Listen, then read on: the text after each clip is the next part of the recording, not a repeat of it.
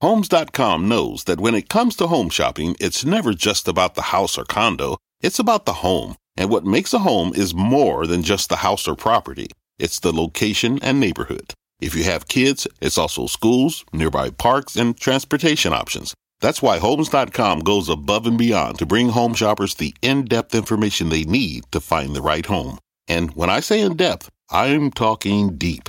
Each listing features comprehensive information about the neighborhood, complete with a video guide. They also have details about local schools with test scores, state rankings, and student to teacher ratio. They even have an agent directory with the sales history of each agent. So when it comes to finding a home, not just a house, this is everything you need to know, all in one place. Homes.com. We've done your homework. The market doesn't joke around, so why would you? Get serious. Choose Tasty Trade. Tasty Trade gives you the tools you need to make smarter moves. Dig into data with advanced charting, track profit accurately with order chain trackers, see risk clearly with curve analysis, and trade with low capped commissions, stocks, options, futures, and more. All on one platform. No wonder serious traders choose Tasty Trade. Join the club, genius. Tasty Trading is a registered broker dealer and member of FINRA and SIPC.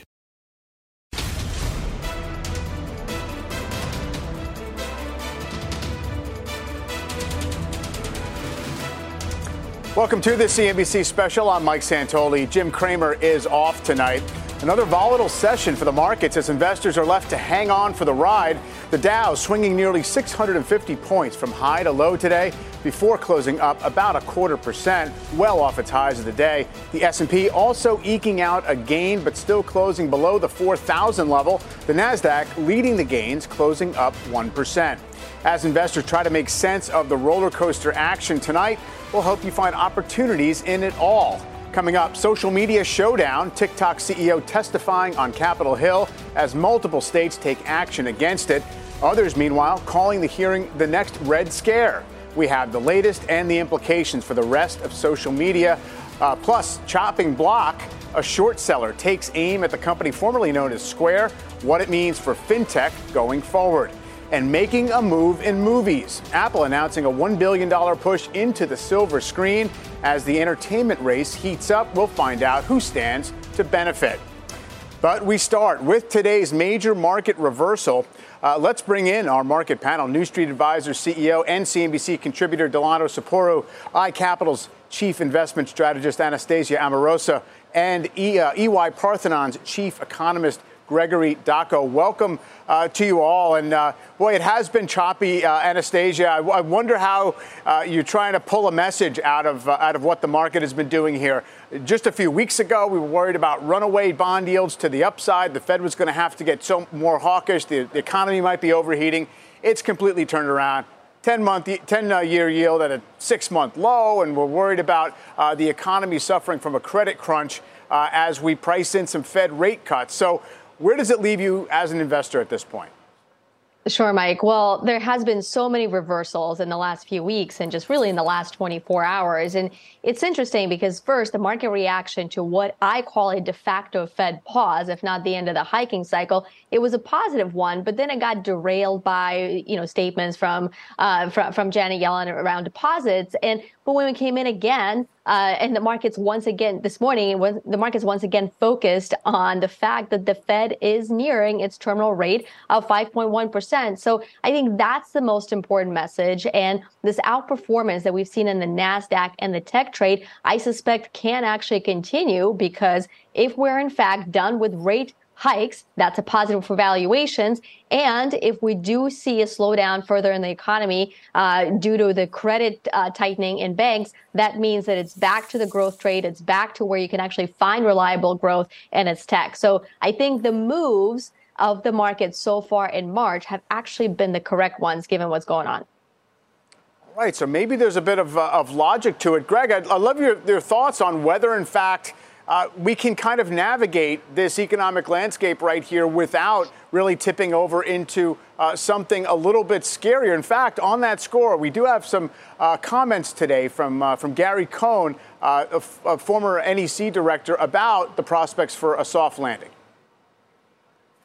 Now that the Fed has lost control, it is more difficult. When the Fed was in control of slowing down the economy, by raising rates and just making it more expensive, I felt like we could maneuver a soft landing. Now that we're just taking money out of the system and we're con- and we're really taking loan availability away. It's not loan availability at any cost. It's just loan availability yep. Uh, is gone. I think the ability to soft land gets more difficult. Greg, do you buy that? Do you think that the economy has uh, more resilience to it than that?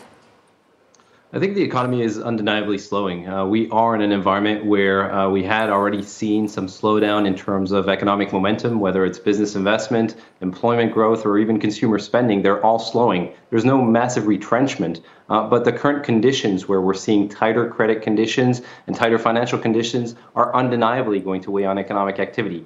The one thing I am concerned about is this disconnect, massive disconnect right now between markets pricing as many as four rate cuts before the end of this year and the Fed saying that it does not anticipate any rate cuts. It's going to have to readjust either to the upside or to the downside. And I think to some extent that points to the lack of a firm anchoring of Fed policy in the current environment. Excessive data dependence is a very risky position in this type of extremely volatile macro environment. Well, I mean, uh, to that point, uh, Greg, I mean, we have the two year note yield uh, around 3.84. It's a full percentage point below where the Fed funds rate is. I mean, historically, when you've had that kind of upside down setup, uh, it usually has meant tough things for the economy. It usually has meant that the Fed was likely headed for easing no matter what they've said about it, because I, I don't suppose they're ever really going to preview their intention to do a 180 and switch from hiking to easing, are they? No, they're not going to preview any form of easing uh, right now because they are still very much concerned about the inflation uh, environment being too hot and the labor market being too tight. That was the, the message that we received from Powell yesterday. Uh, in noting that there may be some additional tightening, uh, very uh, dovish words that were used, uh, the Fed Chair Powell also insisted that he did not foresee any rate cuts. But I think that dissociation between the current state of Fed policy and its intent with regards to inflation, with regards to the labor market, and what markets are pricing is a massive disconnect that will end up in some significant repricing, either to the upside if markets essentially believe that the Fed will maintain rates at a higher level, or to the downside if the Fed eventually ends up cutting rates. But I think to some mm-hmm. extent we'll find room in the middle, and there will be some repricing that's necessary in the current environment. Delano, if this is, if we're basically destined to tip into recession in the in the coming months, it will have been anticipated for well over a year, right? I mean, the markets have been kind of living with this prospect for for a while right now, and arguably did a lot of work to, to price in uh, some measure of it. Right, the S&P went down 27 percent. The S&P's gone nowhere in two years. Uh, you've actually seen some of the economically sensitive groups start to fall away uh, in, in, in recent months. So where does it leave you as an investor in trying to figure out whether you know the market is still vulnerable here uh, to a worse economy, or if we can uh, power through?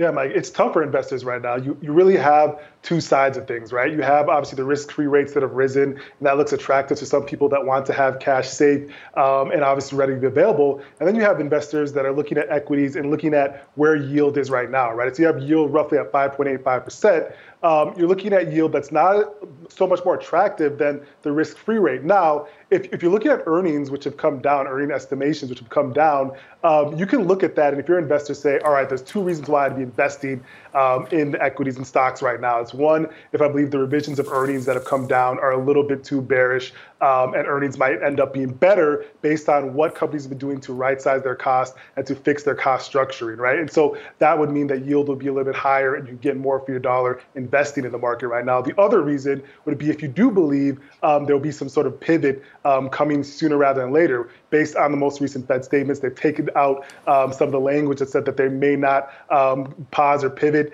And so that might be a reason for investors. So those are the two reasons that hinge on if investors would find the equities market is attractive right now because it is roughly two two paths right now. It's it's disinflation and a weaker demand, um, and, and, really a pullback of equities, or we do have some sort of area where we pivot and the valuation for growth and a lot of other things look a lot better.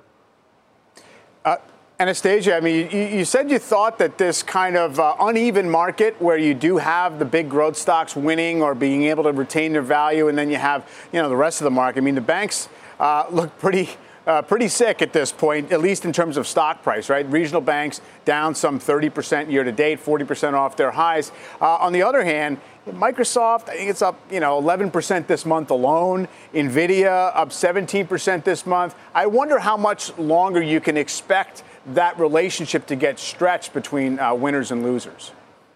Yeah, Mike, it's a great point because this degree of outperformance that we're seeing in tech versus some of the cyclicals is now, I think, on par with what we saw in uh, coming out of March of 2020. So you can say, okay, that's really stretched. But if you think back to that time, that outperformance has actually continued for some time. And I can see this happen this time around as well. Because look, the fact of the matter, banks are a little bit sick-ish, you know, given what's going on in the macroeconomy. And the reason I say that, it's not just an idiosyncratic issue, one, two, three, but the broader issue is that the funding costs for banks are rising. Depositors are looking to park their cash elsewhere. And as a result, banks are having to risk manage their portfolios and they're going to take less risk. So they're going to issue less loans. They're going to try to get steeper margins of, on those loans. But bottom line is the net interest income, the peak of that for banks has passed. And that creates kind of a negative backdrop for the banking sector. But then on the flip side, if this, you know, tightening in credit conditions is interpreted by the Fed to say, that's actually tightening uh, in lieu of interest rates, and we're going to pause uh, hiking rates. That's great news for technology. And once again, if you look at global IT spending, for example, this year is projected to grow 5%, which is a step up from last year. And if within that, if you look at the software spending, it's projected to be double that overall number, you know, 10 or 11%. So all of a sudden, if you can't rely on the cyclical trade anymore, you're going to find, you're going to try to find growth, growth elsewhere. And again, tech is where the growth is. So Mike, I can see this continue for some time. And, you know, for investors, it's kind of interesting right now because you can hide out in cash. You can hide out in cash equivalents. You can try to get yield elsewhere so you can be defensive, but you could also try to buy these dips in tech along the way as well. Right. So the yield can can provide a cushion to other stuff uh, you might own, I suppose. Um, Greg, I, obviously we have oil that's been struggling. Uh, you have this uh, credit scarcity that we're expecting out there. Can we start to take comfort that inflation has some downside, downside momentum as a bit of a silver lining? And I know the Fed's not going to say uh, we've won uh, the war against inflation, but I wonder if right now it seems as if uh, we can get uh, inflation back down toward target uh, sooner than we might have expected. I think that's very much a, a, possibility. We are in an environment where we're starting to see some increased evidence of disinflation. Uh, if you look at wholesale price inflation, it's slowing materially. If you look at uh, import prices, they're actually declining. If you look at home prices, they're declining. If you look at inflation expectations, they're also on the decline. So, all of these factors, in my opinion, point to an environment where disinflation will gather momentum over the course of this year. I've long argued that the Fed has the room right now to pause and perhaps consider towards the back end of this year and into next year some recalibration of policy. But that's not likely what the Fed will do. And in adopting a dual track approach where it uses monetary policy to address the high inflation environment that it perceives and its macroprudential tools to address the financial stability concerns, I think we're likely to be in an environment where the Fed maintains a tight stance and perhaps goes one more rate hike before it pauses mm-hmm. and holds at an elevated level. That's not what markets are pricing in, but I think that is likely to be the environment that increases the odds of a recession as we navigate through yeah. the rest of the year. Yeah, would be a fairly classic uh, overshoot in that respect if it does happen that way. Greg, uh, Anastasia uh, Delano, thanks so much. Appreciate the time this evening. Thank you. All right, we're just getting started on this CNBC special, Taking Stock. Tonight, ticked off. Is the red scare of a new generation already here? Plus, chopping block? Why the next big short may be found in fintech. And don't retreat, but shuffle your feet. Check your strategy after we check the charts when taking stock returns. Fact running a business is not getting easier on your wallet. With higher expenses on materials, employees, distribution, and borrowing, everything costs more. Also, a fact Smart businesses are reducing costs and headaches by graduating to NetSuite by Oracle. NetSuite is the number one cloud financial system, bringing accounting, financial management, inventory, and HR into one platform and one source of truth. With NetSuite, you reduce IT costs because NetSuite lives in the cloud with no hardware required, accessed from anywhere. You can cut the cost of maintaining multiple systems because you've got one unified business management suite. You improve efficiency by bringing all your major business processes into one platform, slashing manual tasks and errors. Over 37,000 companies have already made the move. See how you'll profit with NetSuite, and then you can think of all the ways you could be spending the money you save. Company retreat in Malibu, anyone? By popular demand, NetSuite is offering a one-of-a-kind flexible financing program for a few more weeks. Head to netsuite.com to start saving. When you're hiring, the best way to search for a candidate isn't to search at all. Don't search, match with Indeed. Indeed is your matching and hiring platform with over 350 million global monthly visitors, according to Indeed data, and a matching engine that helps you find quality candidates fast. Use Indeed for scheduling, screening, and messaging to connect with candidates faster. Plus, 93% of employers agree Indeed delivers the highest quality matches compared to other job sites, according to a recent Indeed survey. Leveraging over 140 million qualifications and preferences every day, Indeed's matching engine is constantly learning from your preferences. Join more than 3.5 million businesses worldwide that use Indeed. Listeners of this show will get a $75 sponsored job credit to get your jobs more visibility at Indeed.com slash Mad Money. Just go to Indeed.com slash Mad Money right now and support this show by saying you heard about Indeed on this podcast. Indeed.com slash Mad Money. Terms and conditions apply. Need to hire? You need Indeed. Welcome back. A contentious hearing today on Capitol Hill. Members of Congress grilling the CEO of TikTok as the app faces the possibility of a ban by lawmakers. According to reporting from the Washington Post, senior Biden administration officials do not believe they have the legal authority to ban TikTok without an act of Congress. Or Julia Boorstin has been following the story. So, Julia, uh, how does this fit into the mix? Well, it's interesting because it, even without a full on ban, if uh, CFIUS, if the U.S. government forces um, a sale of TikTok's U.S. assets by its Chinese parent company, then that could in many ways amount to a ban because it could effectively force the Chinese government, the Chinese company to say, we don't want a U.S. company to own our algorithm. So that becomes complicated there. Um, but I have to say, no matter what happens, it could be held up in the courts for quite some time. Um, but one thing is for sure uh, Mike, TikTok CEO Shou Chew was under attack in two very key areas when he was testifying today. First was the app's negative impact on teens in particular. Um, a number of members of Congress raised concerns that the app incur- could encourage suicide, eating disorders, and the like. The second issue was risks around its Chinese ownership uh, when it comes to the security of U.S. user information and also pot- potential manipulation um, of users on the platform by the Chinese government. Take a listen to how CEO Shou Chew addressed those concerns. Prior to today's hearing, did anyone affiliated with the Chinese Communist Party discuss this hearing with you or anyone else on TikTok senior management? Uh, Congressman, since I've been CEO of this company, I've not had any discussions with Chinese government officials. TikTok issuing a statement this afternoon saying, quote, Shou came prepared to answer questions from Congress, but unfortunately the day was dominated by political grandstanding that failed to acknowledge the real solutions already underway through Project Texas or productively address industry-wide issues of youth safety. Now, TikTok and its CEO today stressed that not only do 150 million Americans use TikTok, but also there are 5 million businesses who connect with consumers on the platform. Guys? You know, Julia, it's fascinating. Is it your sense that the competitor social networks, the platforms based in the U.S., welcome this kind of very aggressive scrutiny of, uh, of TikTok and the threat to its existence here? Or is it just, you know, look, a lot of these issues that the congressmen were talking about today maybe also apply to them?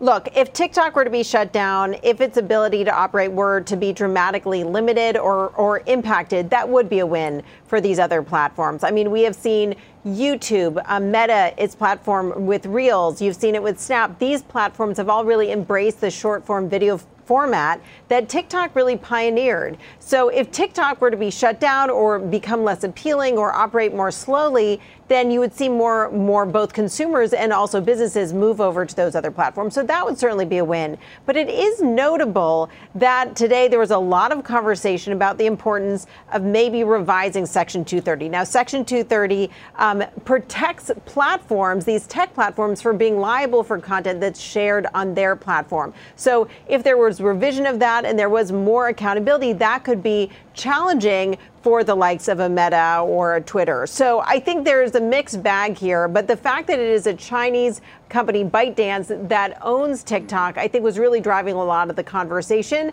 And that kind of focus is something that I think is actually a win for the US based companies. Yeah, and certainly investors acting uh, as if that's the case with uh, pushing up those stocks as we just saw. Julia, thank you very much. Our next guest wrote a piece for the New York Times this week titled How to Fix the TikTok Problem, calling today's hearing, quote, part of a larger red scare. Julia Angwin is an investigative journalist, and she's also the author of Dragnet Nation, A Quest for Privacy, Security, and Freedom in a World of Relentless Surveillance. Julia, uh, thanks so much for, uh, for joining us tonight. Um, why, why are you not comfortable with this particular uh, approach or level of scrutiny that TikTok is receiving in particular? Well, it's great to be here. Thanks for having me. I um, I think the thing we have to remember is that nearly everything TikTok is being accused of is something that U.S. tech platforms have already done. It doesn't make it okay, but it does highlight how TikTok is being singled out.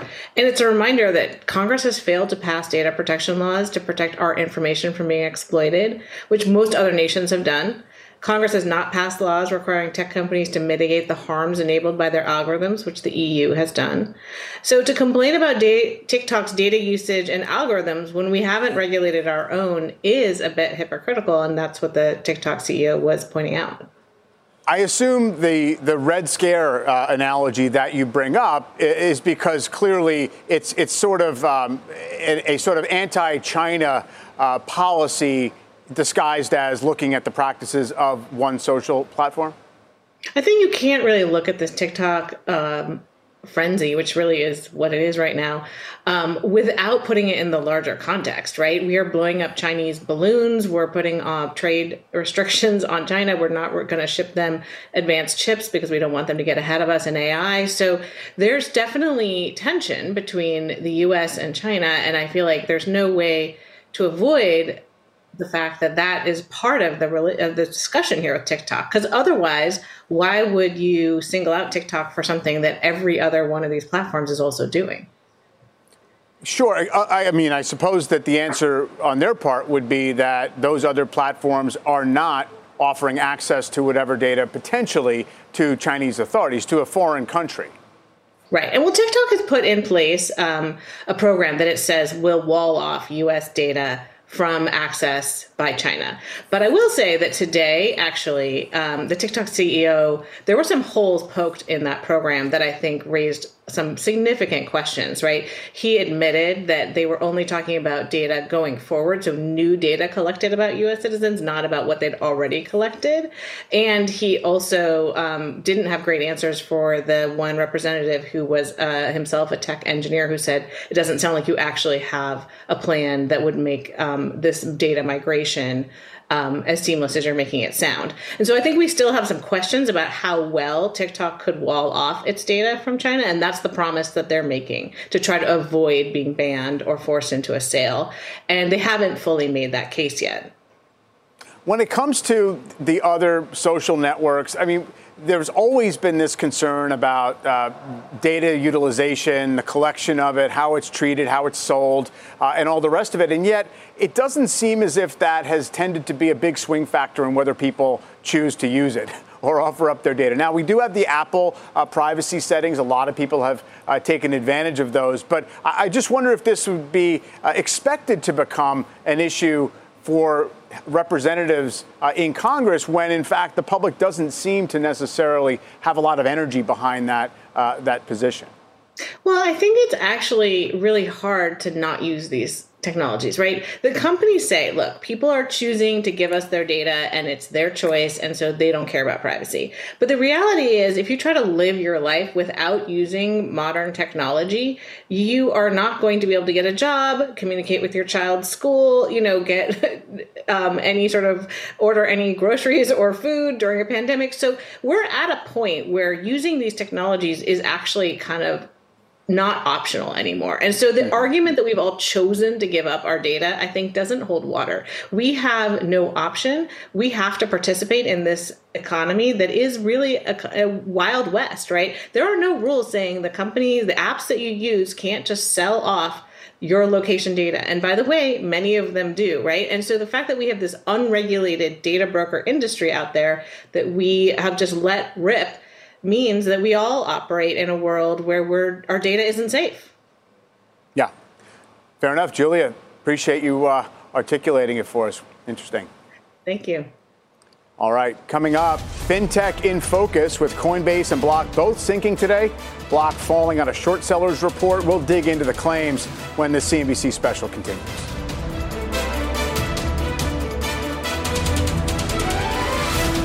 You seek the key but first, you must learn the ways of precision, craft, and performance with Acura's all-electric ZDX. With a premium Bang & Olufsen sound system up to a 313-mile range and a Type S variant with an estimated 500 horsepower, the ZDX is their most powerful SUV yet. Unlock the energy when you visit Acura.com to order yours today. Take your business further with the smart and flexible American Express Business Gold Card. It offers flexible spending capacity that adapts to your business. You can also earn up to $395 in annual statement credits on eligible purchases at select business merchants. That's the powerful backing of American Express. Terms apply. Learn more at americanexpress.com slash business gold card.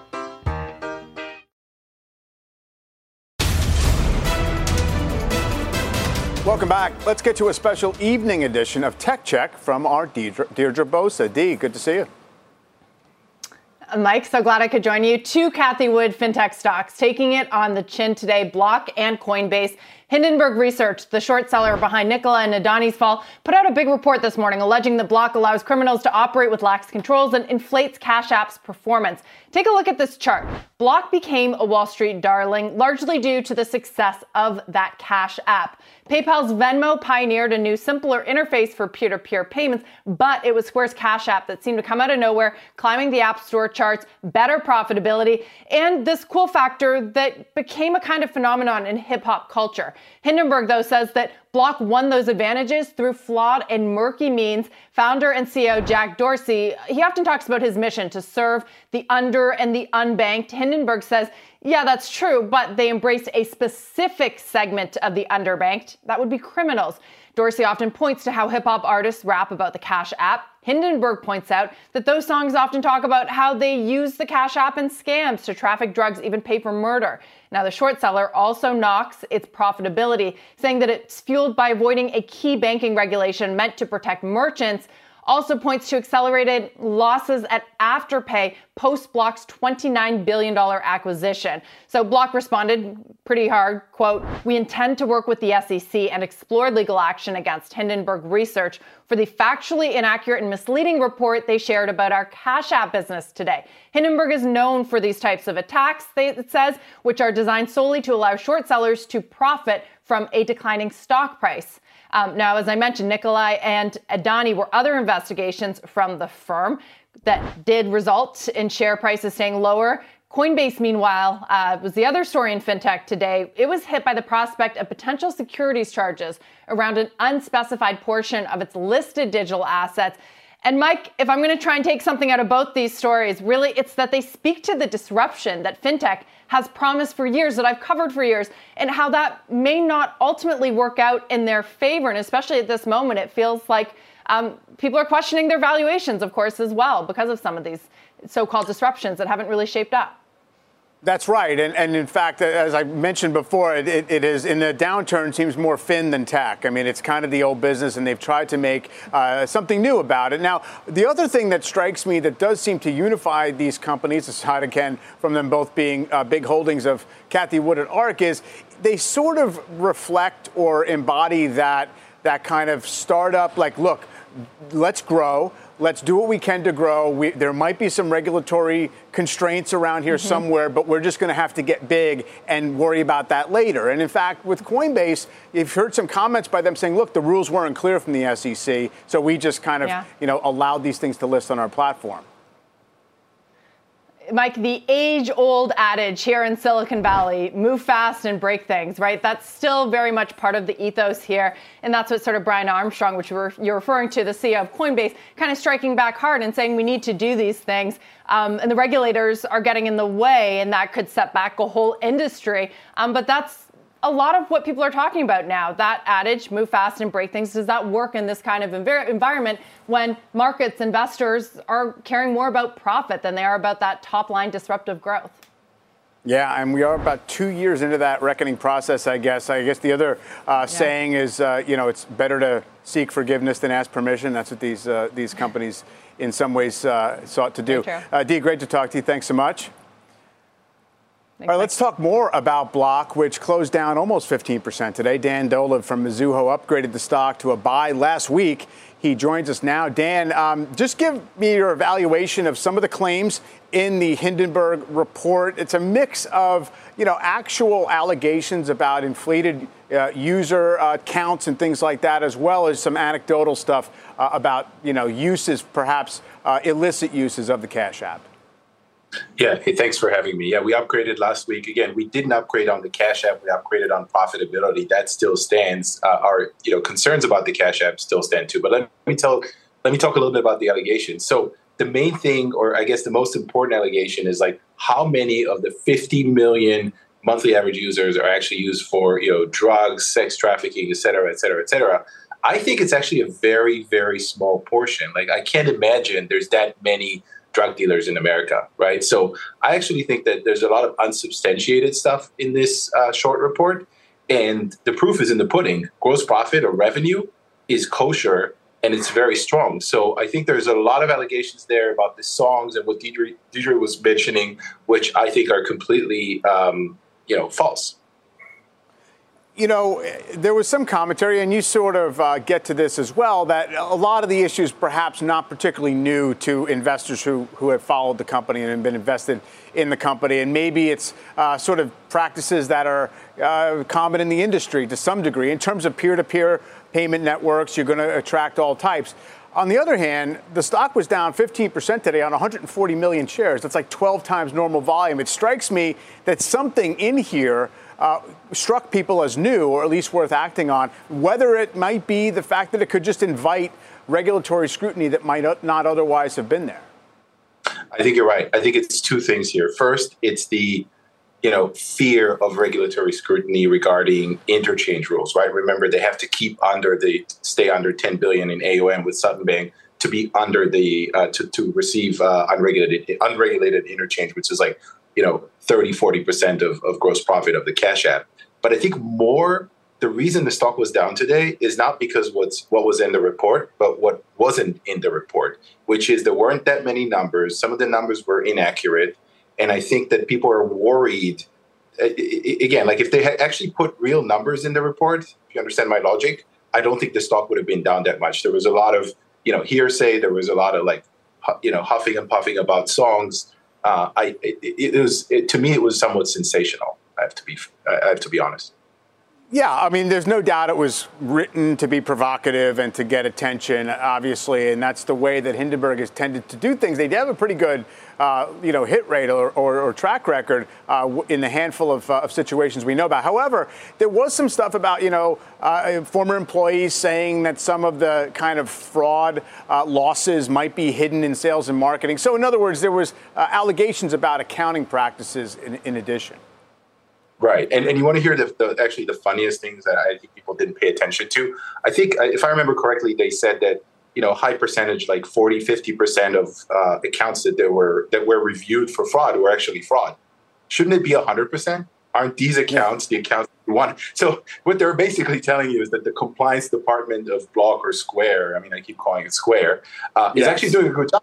So there's a lot of things there that are weird. I think the reason for the 15% is the good reputation that Hindenburg had with different calls that they made. And I think that mm-hmm. scared mm-hmm. a lot of people. Right. Now, fair enough. Yeah, presumably that wasn't just a random sampling of, of accounts uh, investigated for fraud. Um, I want to get a quick word from you, if I could, on Coinbase. Uh, obviously, different situation, but you know, been had a, a, bit of a regulatory cloud hanging over it at this point. But also, I guess a lot of concern about just volumes on the platform and and the fees, and it, it doesn't seem to have a way out of uh, uh, you know of, of essentially burning cash for a little while.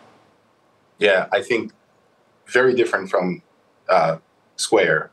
Coin is in real trouble, right? If what we think is going to materialize, and we published on it today, almost a third of revenue, 30, 35% of revenue could get wiped out. So if altcoins are banned, if, and I'm not even talking Ethereum, if staking is mm-hmm. banned, that wipes out revenue. They're going to burn so much cash. I don't think how much, I don't even know how many quarters they could stay alive if this actually were to happen. Plus, retail is dead. No one on the retail side is actually trading crypto. It's all institutionals that are trading at very low take rates. Um, and USDC is falling apart. You know, volumes on USDC are down. Market cap is like that, down like 10, 15% from where it was like a week and a half ago, which means that the net mm. interest income that they're earning is going away. So I think it's like the perfect storm. Fascinating. Yeah, it, uh, it's it's very interesting, and it's kind of diverged from the Bitcoin price, which has picked up recently. It's just not going to the benefit uh, of Coinbase at this point. Dan, uh, thanks so much. Appreciate you coming on today. Thank you. All right, well, don't go anywhere. There's much more ahead on this CNBC special, Taking Stock. Coming up, taking a breath. What the charts are telling us about this wild market. Plus, a golden not so oldie? Eyeing a 24 karat flight to safety. And coming to a theater near you. Can Apple's movie magic make bushels for theater stocks? When taking stock returns.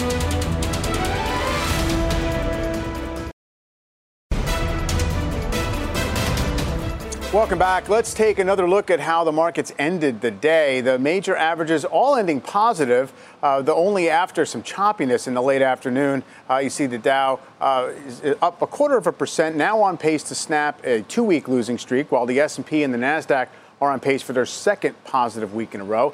It has been exactly three years since the COVID bottom, and while the S&P is 18% off of its uh, early 2022 highs, the index still up about 76% since the low of March 2020. And take a look at Bitcoin soaring over $1,000 today, despite the steep drops in crypto-related stocks, Coinbase and Block, uh, the actual cryptocurrency uh, diverging to the upside from those stocks. For more on where the markets are headed, we're taking a look at the technicals. Let's dig deeper with Jessica Inskip, Director of Product and Education at Options Play. And Jessica, great to have you. Uh, I, I Given the news flow recently and really for the past couple of months, I think a lot of folks might be surprised that the S&P is up year to date. We're almost a quarter of the way through the year. Uh, it's got about an almost 3% return. Now, it's taken a lot of energy, it seems, to do that because it's a handful of stocks recently uh, doing the work. How do the charts appear to you in terms of, you know, whether we are in, uh, in an uptrend from October or if this uh, bear market's going to resume? Yeah, I think it's certainly really interesting. So if we take a look at the S&P 500 on a weekly level, so the current support area is actually around 3700, which represents the 200 weekly moving average, which is what we breached to mark those October lows, which was around 3500. Now, we need to see an upwards trend in the moving averages, looking at the 26 week and the 40 weekly moving averages. As that's reversing from a downwards trend to an upwards trend, that needs confirmation with consistent closes above those levels, which the 40 week is, is 3940. So the S&P 500 is barely doing that, having a very hard time. Now, I think it's really interesting, Mike, pointing out technology and the NASDAQ 100 and looking at that same type of chart, because that's certainly what's been fueling the rally. Like you said, a handful of stocks absolutely helping push that upwards momentum. The NASDAQ 100 has already consistently closed above its 20 and or excuse me 26 week and 40 week moving averages but it has its next resistance point around um, that it's not it's having a hard time overcoming and actually closed right below that today so what that tells me is since the nasdaq or the Nasdaq 100 and the larger technology actually fueled the rally. It's the only thing that's helping the S&P 500 come above that really important support level to have that base case that as technology looks like it's about to retract, in which case we risk going lower, which of course will translate over and need some economic data or even earnings season as it comes up and so much going on that will push that momentum on either level. Yeah, and it's quite a, a, switch, obviously, from the character of the market last year when it was the downside leadership was, for the most part, the really large Nasdaq stocks, mostly in uh, in tech. So, if are we seeing uh, the signs that there's actually a reversal in that dynamic at this point, or can we uh, even say if it's if it's trending in that direction? Because it seems as if in both cases, Nasdaq 100, S&P, we're kind of stuck in this testing zone to sort of sort out exactly uh, who has more influence here, the buyers or the bears? Yeah, absolutely. And if you look at the comparison of the S&P 500 versus the Nasdaq 100, the Nasdaq 100 actually peaked first in November um, of the previous year, and then the S&P 500 peaked about 30 days later. And then if you go to that really key support level, which is the 200 weekly moving average, the Nasdaq 100 breached that prior to the S&P 500, and they both hit those lows really together collectively close at the same time. Now, what I think is interesting about that and things that we've been talking about consistently is its technology. If you think of a restrictive Fed policy, all of the layering and domino effect and how it, it hits tech first because of, of, you know, the lack of IPOs that started on the NASDAQ, profit margin pressure. So we saw layoffs within the tech sector. So perhaps all of those um, needs from a fundamental perspective translated over from that restrictive Fed policy first, causing a lead in a decline, and now a subsequent lead in the rally. But I think it's going to be interesting to see how it plays out now with a credit crunch imminent. Yes, and exactly, and whether that sort of uh, scrambles the uh, the equation a little bit uh, one way or the other. Jessica, appreciate it. Thanks for running those uh, through those with us. Thank you. All right, coming up, check out this chart up almost 9% this month in a volatile tape. Have investors spotted a golden opportunity? We'll reveal what it is when the CNBC special returns.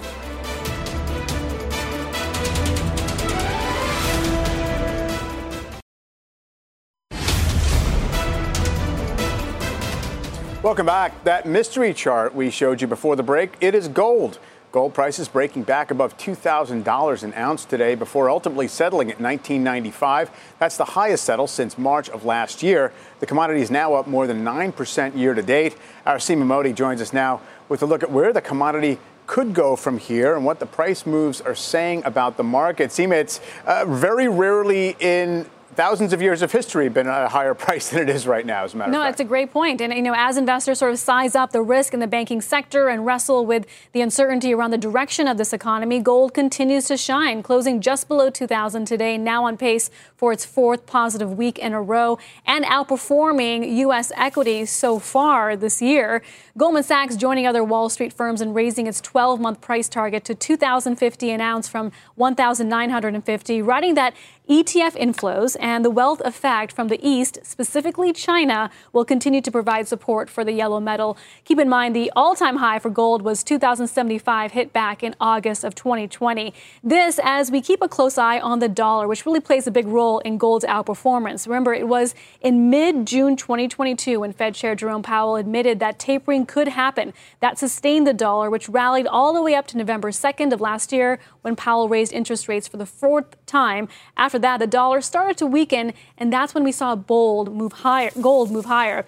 If the Fed reverses course and keeps rates continuing to go higher, that of course could spell trouble for this trade, Mike. For sure, uh, Seem. I've heard it argued that um, you know real interest rates, inflation-adjusted rates, seem to have a lot to say about whether gold performs well or not. They've been coming down uh, recently as well. And you mentioned the dollar index. I, I wonder if the news uh, in favor of gold has been so lopsided right now. We have to wonder what could uh, take it higher. Meaning, look, a Swiss bank needed to be rescued. That sure. seems like the kind of thing that people might get, uh, you know, react to by uh, by purchasing gold. But it, it is sort of fascinating how it acts as almost uh, an anxiety gauge for wealthy investors. And, and, maybe to your point, it's the next CPI report on April 12th that will give us more clarity as to whether the Fed can, in fact, pause and not continue to raise rates higher. And, and that perhaps then bolsters the, the dollar, and allows it to weaken further, which helps the gold trade. Of course, we'll have to see how that plays out over the coming weeks. For sure. And, you know, you mentioned the flows potentially coming from other parts of the world uh, into gold. It has been pointed out that if you were looking at gold uh, in terms of other currencies, it's already been making uh, all time highs. So I guess uh, it depends how you decide to, to, to take, keep score, so to speak. And you wonder, too, if gold continues to move higher, if we start to see more mergers and acquisitions. There was Newmont, uh, which put in that $17 billion bid for Newcrest, which was ultimately rejected by the Australian gold miner. But if that could perhaps spark more deals, um, if, again, prices move higher, consolidation. Absolutely. All right, for sure, Seema. Thanks so much. Thanks. All right, coming up, Netflix just had its best day of the year, soaring 9% today. But with news that Apple plans to spend a billion dollars to break into theaters, is there enough movie magic to go around? Grab your popcorn. We're bringing you that story next.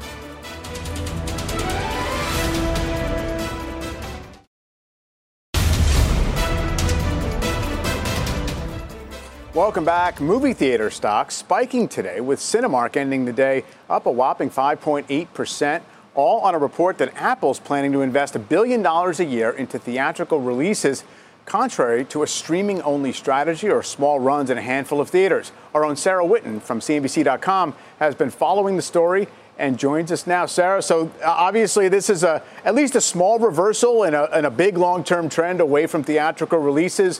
What's your read on what it means for Apple strategically and then for the industry? Absolutely. I mean, Apple is doing this for a number of reasons. And uh, one is financially viable to go to theaters.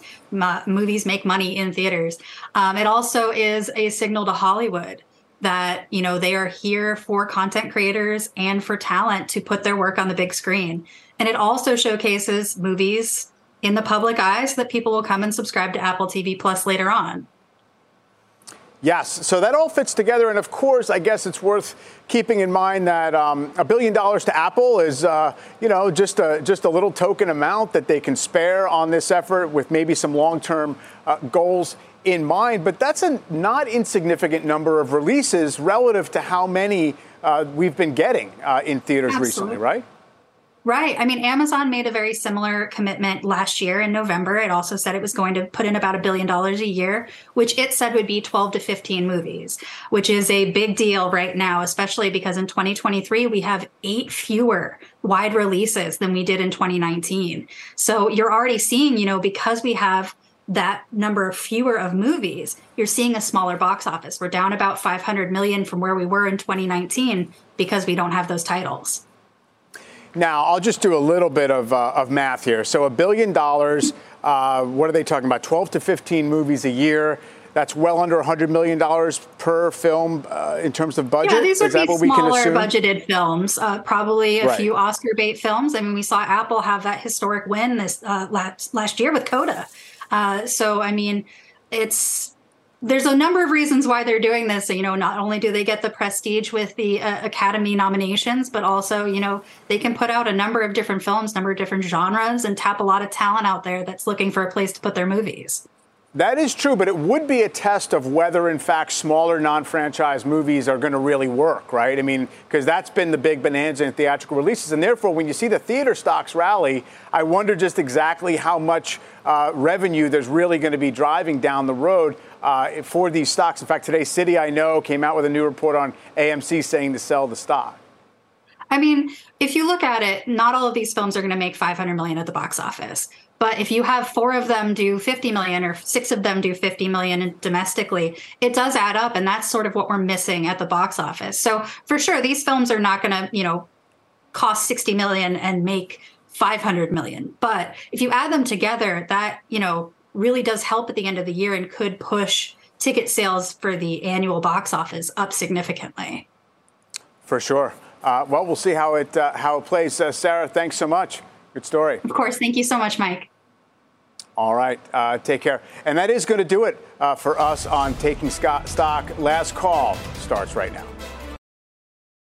This podcast is supported by FedEx. Dear small and medium businesses, no one wants happy customers more than you do. That's why FedEx offers you picture proof of delivery, packageless and paperless returns, as well as weekend home delivery to 98% of the U.S. on Saturday and 50% on Sunday. See the FedEx service guide for delivery information. FedEx Ground service is also faster to more locations than UPS Ground. See what FedEx can do for your business. Absolutely, positively FedEx.